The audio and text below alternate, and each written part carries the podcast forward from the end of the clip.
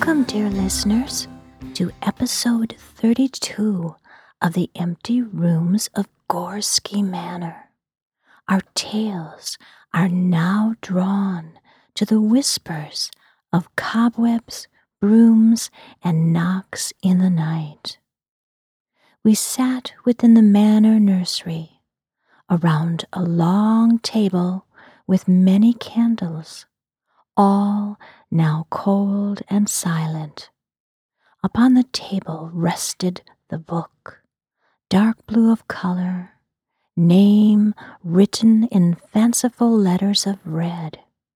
Six puppets had just sat in a circle around it. Then, with a snap of their magics, all disappeared within the pages of this book, each invited on a journey quest. My dear puppet friend Tuck was among them, as was I.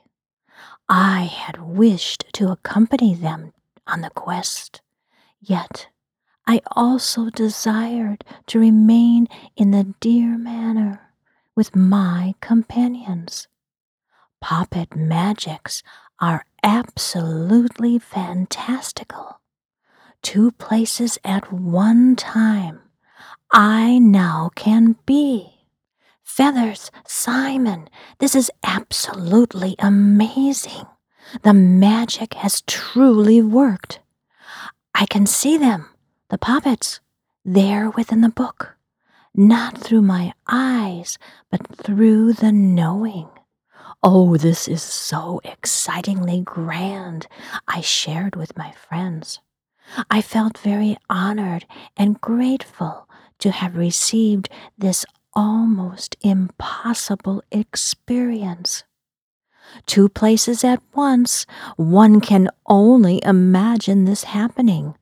I spoke with humble appreciation. I can now stay with you, my dear companions. I did so not want to leave you. Yet there I be on this quest with six puppets, a quest I so desired.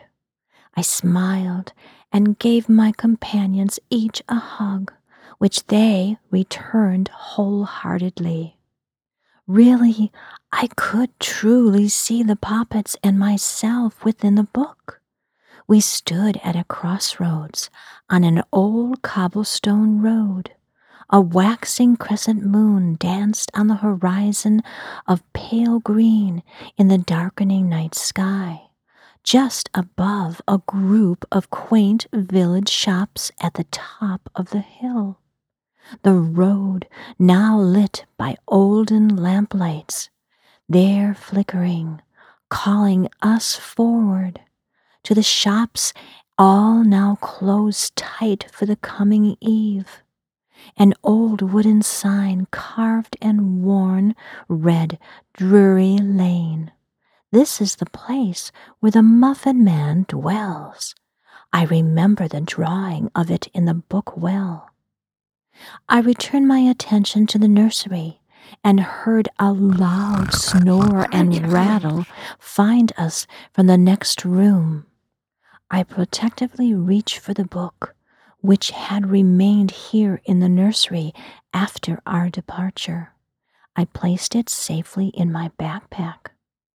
Quietly, we tiptoed into the next room. I looked back to the windows to see the man in the moon was gone. The room felt empty, still spick and span, yet the energy had changed since the release of the two man childs. We followed a short hall lined with drawers and cabinets and shelves and closets to come out into a cozy room. In the middle, a large four poster bed nestled in an alcove of tall, thin windows. The curtains were drawn. Only a few beams of light found their way through and cast their light upon the bed, a bed where a sleeping figure lay. It was Mrs. Plum, Nanny Nan. We were about to turn and tiptoe out when she sat straight up with a start and a snort, pointing a pudgy finger at us. She shouted, What have ye in thy bag, ye thieving, silly old hag? Return the book to the table at once, this very moment, or I'll give you a trounce. She pulled off her covers and hopped out of bed with great agility for a nanny of her age. I knew it was me she spoke to. I hugged my backpack straps tightly, ready to defend my ownership of this precious book, for inside it my other half did be. Mrs. Plum, please, let me say this book was my mother's for many a day. She gave it to me, a dear gift, you see. How it came to be here, I do not know, I fear, but it is mine, truthfully. Poppycock, fiddly no. That book belongs to young miss. This I truly know. She made me feel a moment of doubt. Could she be right? I'm sure others did have this book so long ago. How can I prove my sentimental ownership? My mother had never written her name in it, nor mine. No childhood scribbles or colorings do I remember. Mrs. Plum's black, unblinking eyes held me in my place her outstretched open palm waiting for my release of what she wanted. Then I knew. I had placed an item of sadness within the book. Here, I said, pulling out the book. Here, let me show you. I opened the book to a slip of paper, a bookmark in a special place. She came nearer. I could feel her intensity. I felt and held tighter to the book, for her eyes were set firmly on it, on her desire. Both her hands now at the ready for me to release the book, or for her to snatch it. Look, I said quietly. I opened the book and showed her the bookmark. It was the graying obituary of my mother, bookmarked to the rhyme of the Muffin Man who lived on our childhood street of Drury Lane. Her aggression immediately disappeared. She looked intently at my mother's photo. Her tension softened. Her gaze at the picture held affection and care. She stared so long, putting her hands to her heart. Then she looked to my face, looking within me for a piece of my mother that might be seen. With reverence, she closed the book within my hands and gave it an affectionate pat. Dolores Broome, such an intelligent child, a sheer joy to look after. She sighed with nostalgia. What did you call her? I responded with shock. That is not her name, her last name. So long, so very long ago. Always too short a time together, she said dreamily as she visibly lost her energy. Quickly fading, she slowly shuffled to her bed, just enough energy left to climb upon it and pull the quilt up to her nose. My mother was a broom? I spoke with shock, totally bewildered. Could my mother be a part of the broom branch of the Gorski family? She was not that in the life I knew her. Oh, but previously, a past life perhaps. I felt agreement come from the knowing. Could I truly be a broom? I asked Simon and Feathers, still with disbelief. Yet neither denied it. We left the nursery in silent contemplation. Such a revelation, if it be true. We wandered the halls for a time, distracted, me pleasantly pleased, a new connection to the manor, layers upon layers to be unraveled slowly in their good time. Mistress, Simon whispered, breaking our silence. It would be him to speak first. Yes, Simon, I answered, still lost in my thoughts. there is a place that that calls. He whispered. I stopped with interest and bent down to look into his eyes. Feathers hopped on my shoulder, intently staring at him, too. He took a hop backwards as our stares did feel a touch aggressive. I rubbed his head to ease the tension. That he responded to and rubbed back into my hand just like a cat. The tower crone, she who reads the ancient tarot cards. She's now confined within the tarot card of the tower. Yes, I knew that card. Number 14.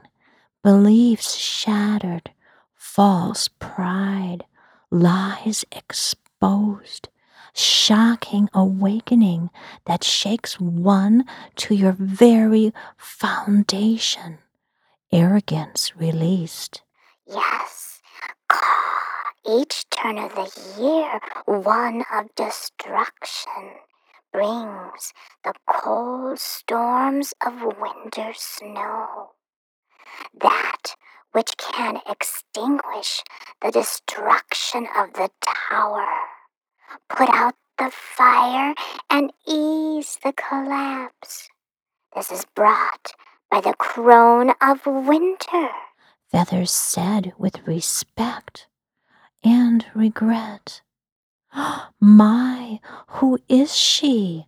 I asked, feeling an immediate thread of interest and connection wrap around my heart, beckoning me to her. They, Simon simply said, They?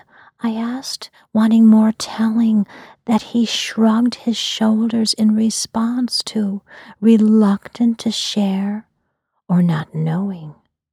Then Feathers offered, Caw, one be the tarot whisperer in the crumbling manor stone tower.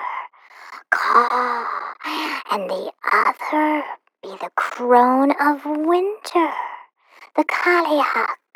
Caw, caw, she who brings wind and snowstorms to the manor. Caw. Oh, I have heard of the Cailleach, the Celtic crone goddess. I have felt her presence a few times within my journeys. As if on cue, a large rumble of thunder rang from above into the manor, followed by long flashes of lightning. We all ran to a nearby window and watched as a downpour began quickly, drenching the grounds below. The bare trees outside our window were soon covered in the element of water, glistening and twinkling with every flash of lightning. A waterfall of droplets quickly flowed down the window we peered from. The storm, call is the beginning. Soon, upon her arrival, caw, caw, all will turn to the silence of deep, ancient snows. This made me think I have been here within the manor for I don't know how long. Time has been lost. No, not lost, just changed. I thought back to the herb garden of the manor chapel. Spring will return. It always does. Where is the tarot whisperer? I asked Simon. Here. He said, pointing out the window with the next burst of lightning. I could just make out through the downpour ruins in the distance, ruins of a tower with large stones. There, at the edge of the forest, on a small knoll. I don't recall noticing it there before. Be that as it is, here at the manor. How can we get there? I asked, looking to the storm that had not the intention of stopping any time soon. Caw. Fly, mistress. Feathers said matter of factly, as if I should have known that. You have your broom.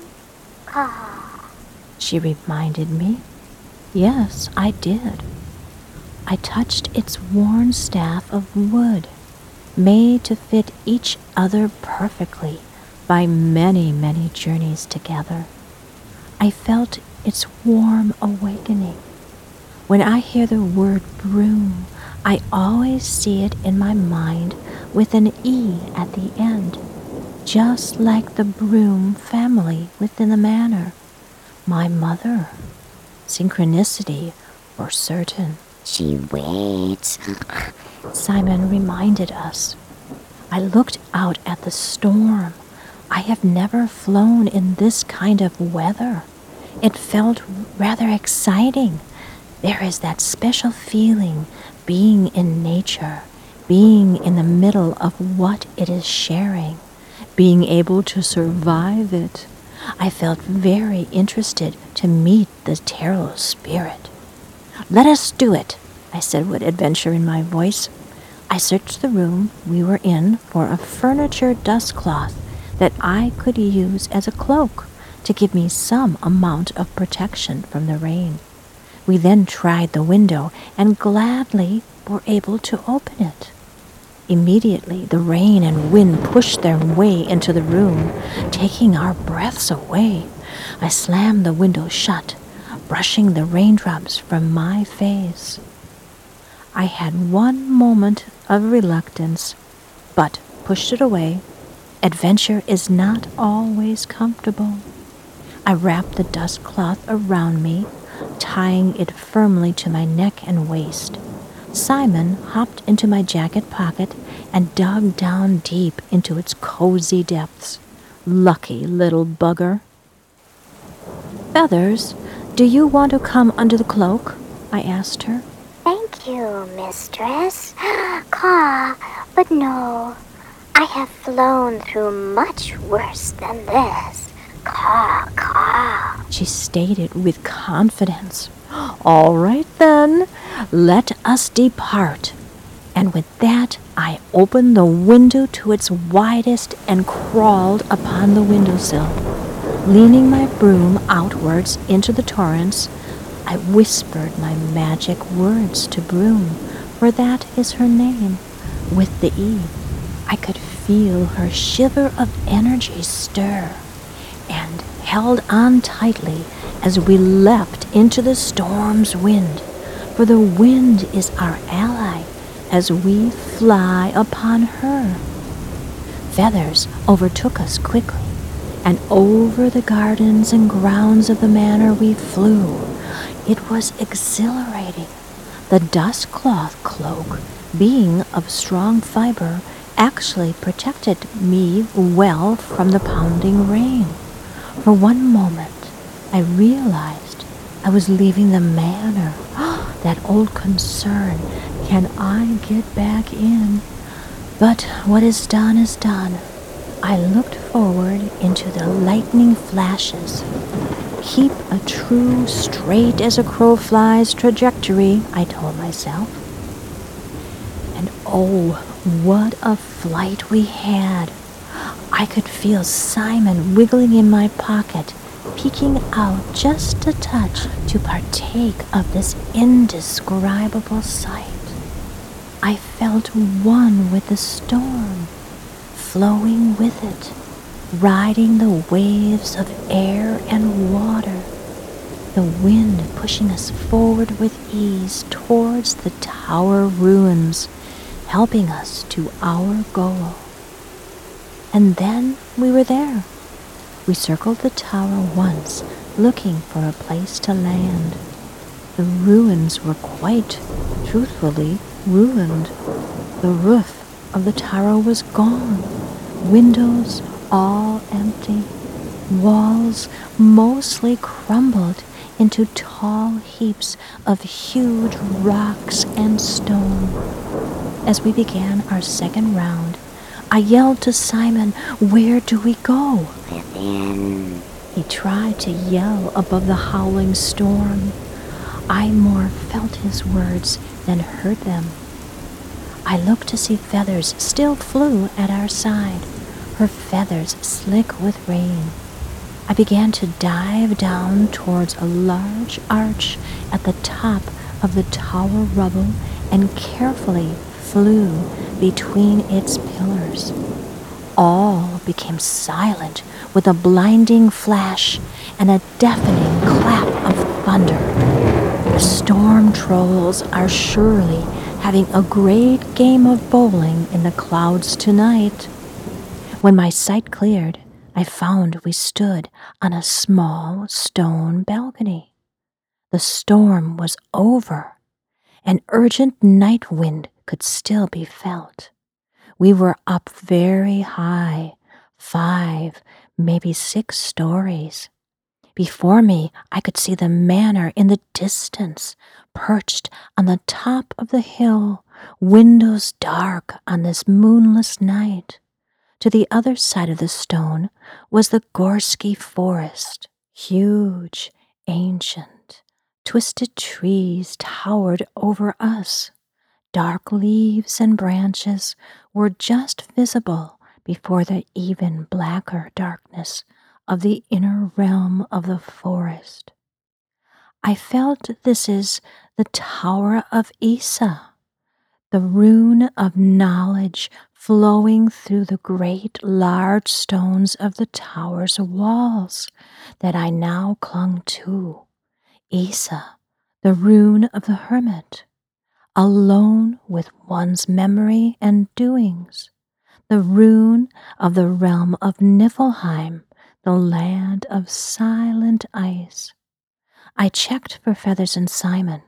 Simon still with my pocket, green eyes peeking just above the pocket edge, wary yet curious. I saw Feathers on a window's ledge nearby, intently looking within. A faint candlelight flickered on her beautiful white feathers. We carefully inched our way over to her, as the balcony I stood on was more like a stone ledge than a balcony. We got to the window, eager to peek in too. Our curiosity was not disappointed, for within the now alive tower no longer in ruins, was a huge old Jotun crone, a giantess. I knew right away she was from the Norse realm of Jotunheim, peoples I feel a strong kindred to. Many of my spirit guides also from that realm. She sat cross legged beneath the tower's arch, one candle was all that flickered in the shadowy chamber. Her face was a shock to me. Even though she kept it tilted down with wispy hairs of white and gray that glowed in the candlelight, I could see her features were gnarled and weathered with great age. Hear the whispers in the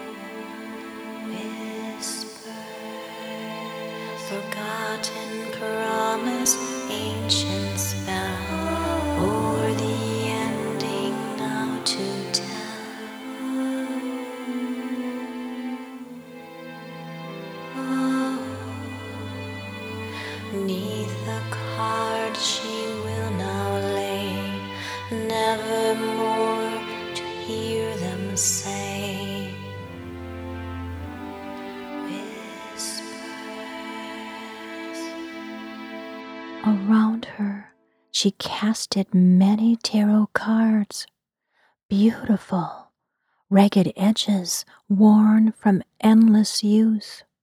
We watched as she whispered words over the cards, shuffling with great skill, still nimble in her old twisted hands. Every so often, one card would pop out and float before her face. Some kind of exchange flowed between them. I could see her lips moving. Before, the car gently floated to its spot within the tarot spread upon the floor. I couldn't stop myself from tapping on the window to get her attention. She stopped, but did not look to me. I scratched and knocked again. The same response I received. I was shocked and ducked when she threw a card at us. Simon jumped too, feathers flapping her wings, ready to fly. But she did not move. Simon, why did you suggest we come here? She does not seem to want our company, I asked as he looked up to me. She needs help. He said with an I really don't know why look in his eyes. I looked to the card she tossed at us. It had slid down the window and was stuck in the pane. The Hermit card, my favorite tarot card one I truly embrace and always feel excited to have come out in a reading.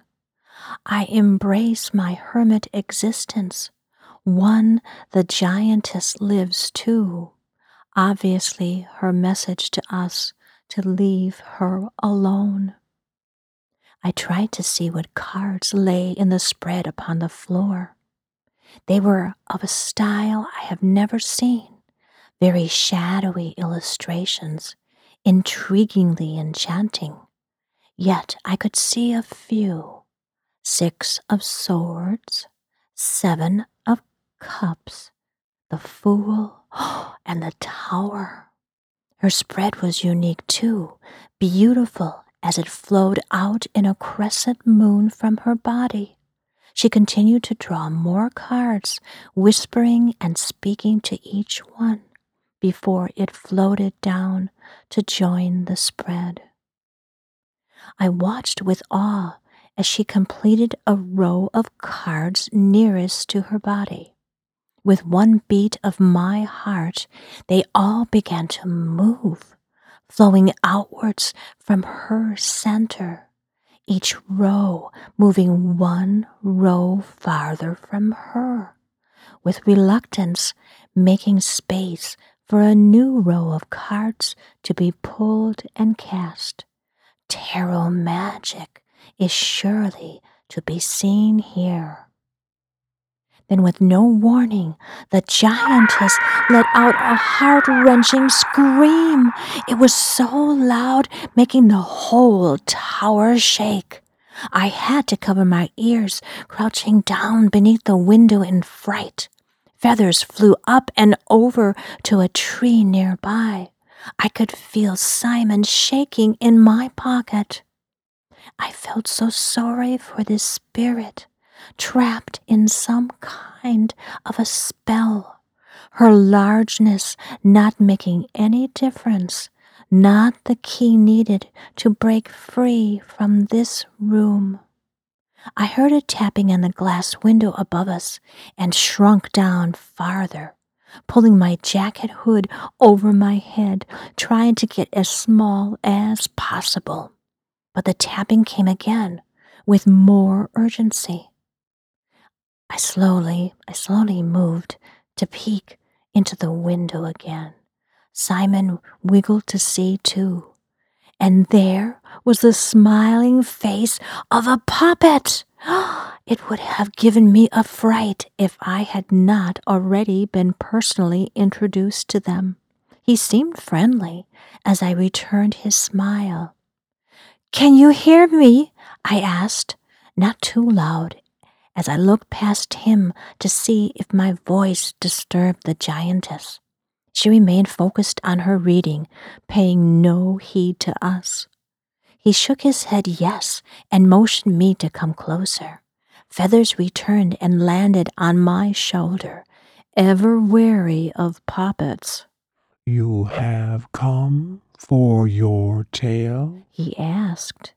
I looked at Feathers with a shake of my head in confusion as to what he was speaking of. All come, eventually, to hear their tale. He continued. Little did I know I would be getting a tarot reading from an ancient Jotun giantess this very day. Is she trapped within? I asked him with concern. The poppet tipped his head from shoulder to shoulder. Yes and no. This be her tale, her fate, as was foretold by the cards. The web of weird is endlessly hard to escape, though time brings forth acceptance. Hmm, I thought. Acceptance. The web of weird. Fate woven by the Norns at your birth. Predetermined within the runes. Woven within your threads, old and new. I'm not so certain I desire a reading from this magical spellcaster, for that be what she is. I felt an odd sorrow for the giantess. I usually never say no to an offered reading, but I do not want my weird rewoven into a tale that may not be my own. This the knowing confirms strongly, a clue to her predicament. What may have been foretold, she foretelling what was not hers to tell. Did you know of this, Simon? I asked him, giving him a pat through my pocket to catch his attention and answer me. This visit is of your doing. Before he could answer, the puppet held up a card, the hanged man. I quickly made it clear. Thank you kindly, but this is not a reading for me. I did not agree. Look at things from a new perspective. Surrender. Wait, reflect for the right decision the poppet offered as he looked deeply into the card, then held it against the window for my consideration.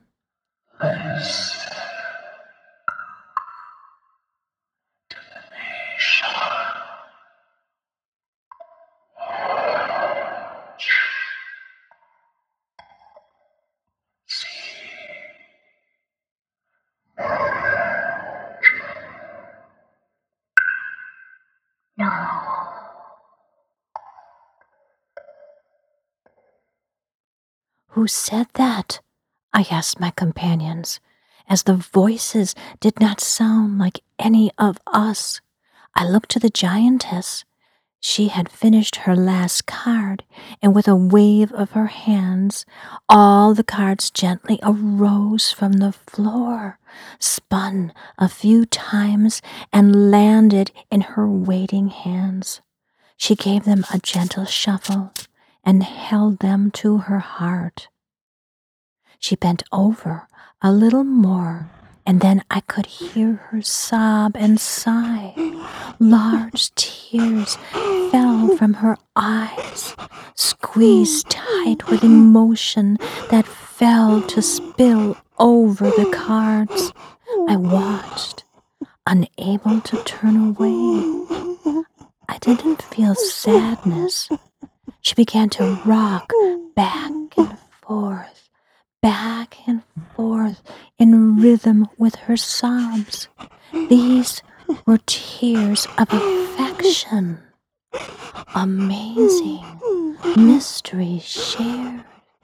She and her cars share a deep affection and understanding, nurtured and expanded through the centuries together here, alone. The whispers came again.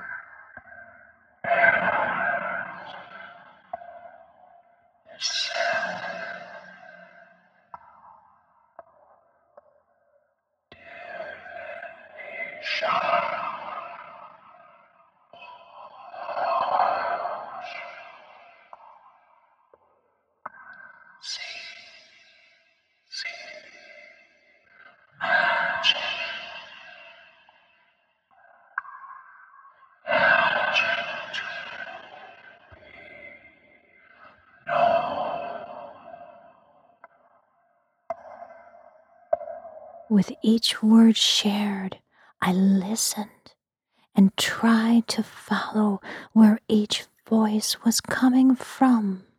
Ask, listen, divination,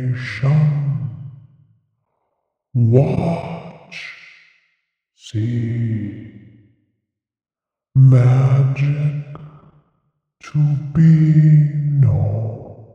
I heard voice repeat the words Voice, I have missed you. The manor, the manor himself. It be her task. Do not deny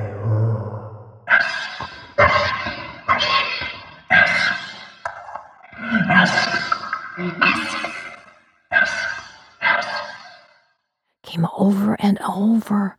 It was the stones, the stones of this tower. I touched this one and that and could feel the vibration of their words. I felt Simon wiggle up and out of my pocket and hop to the windowsill where the puppet still held the card. All looked to me for my nod of agreement. I looked to the giantess and saw her little eyes twinkle from beneath her large brow. With one sigh of trust, I gave my agreement. Please do share what you do see. Your skill, your deep love is plain in thee.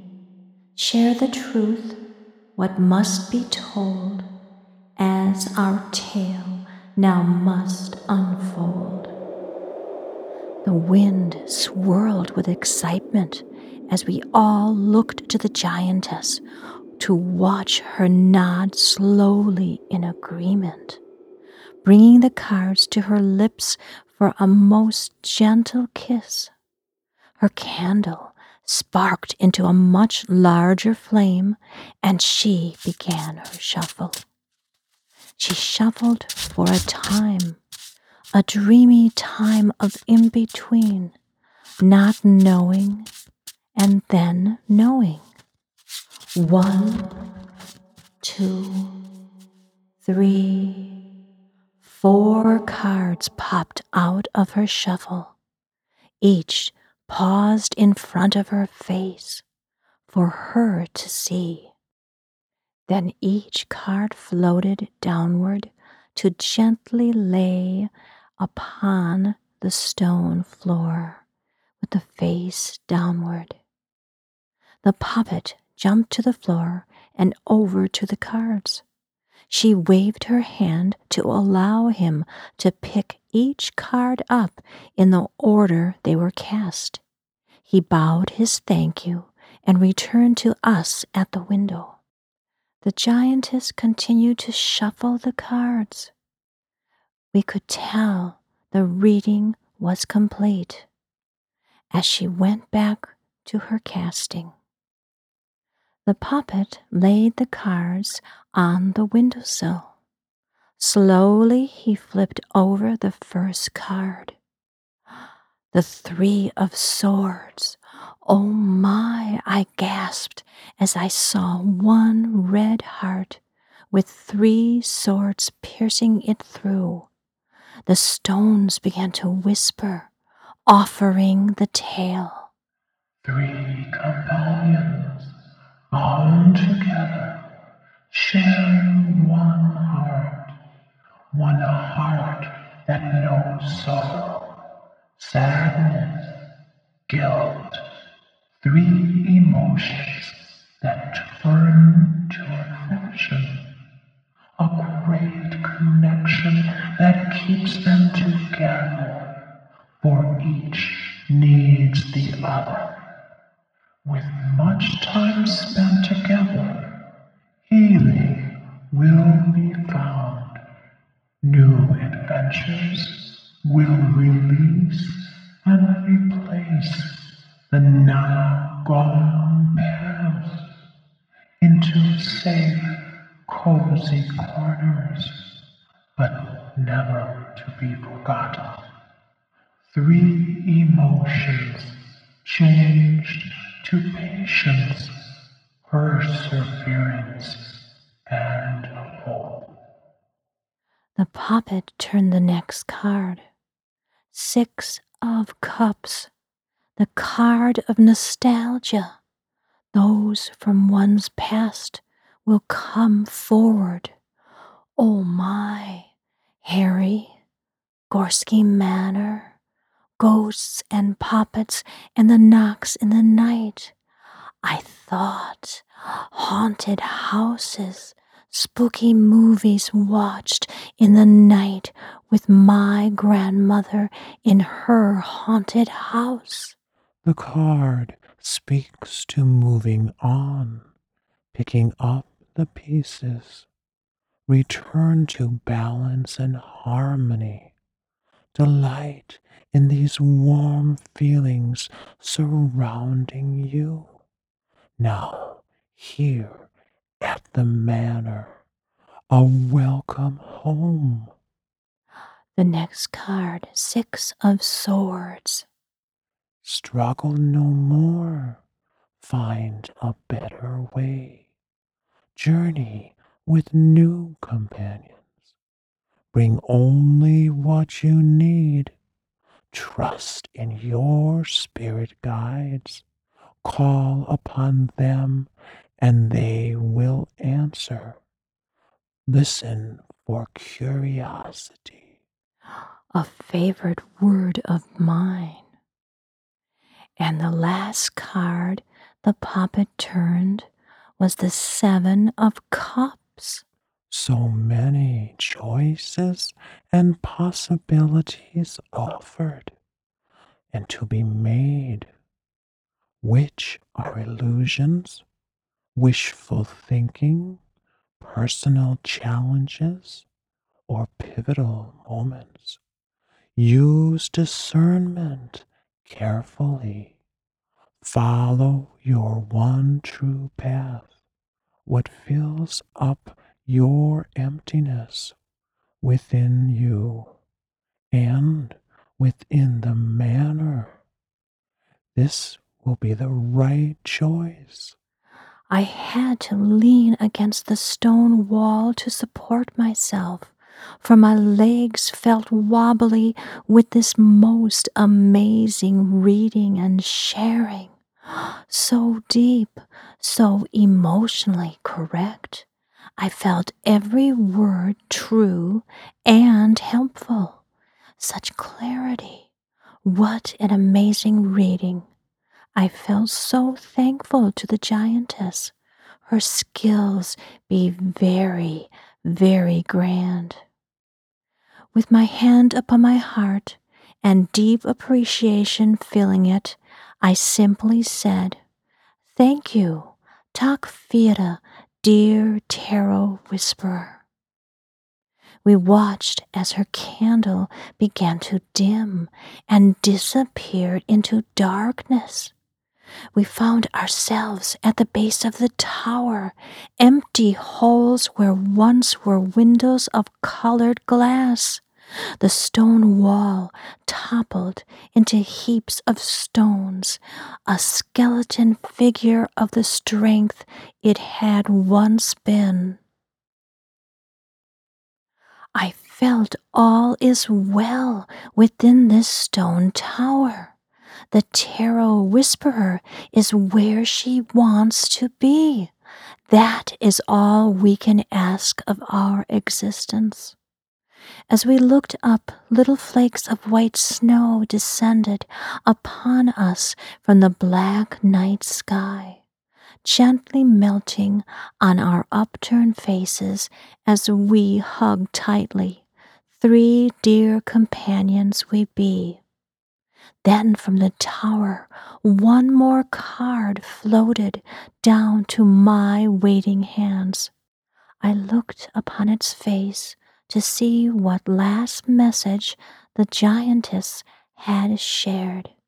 A smile crossed my face and filled my heart. A most lovely and appropriate card indeed. Blessings and hugs dear listeners.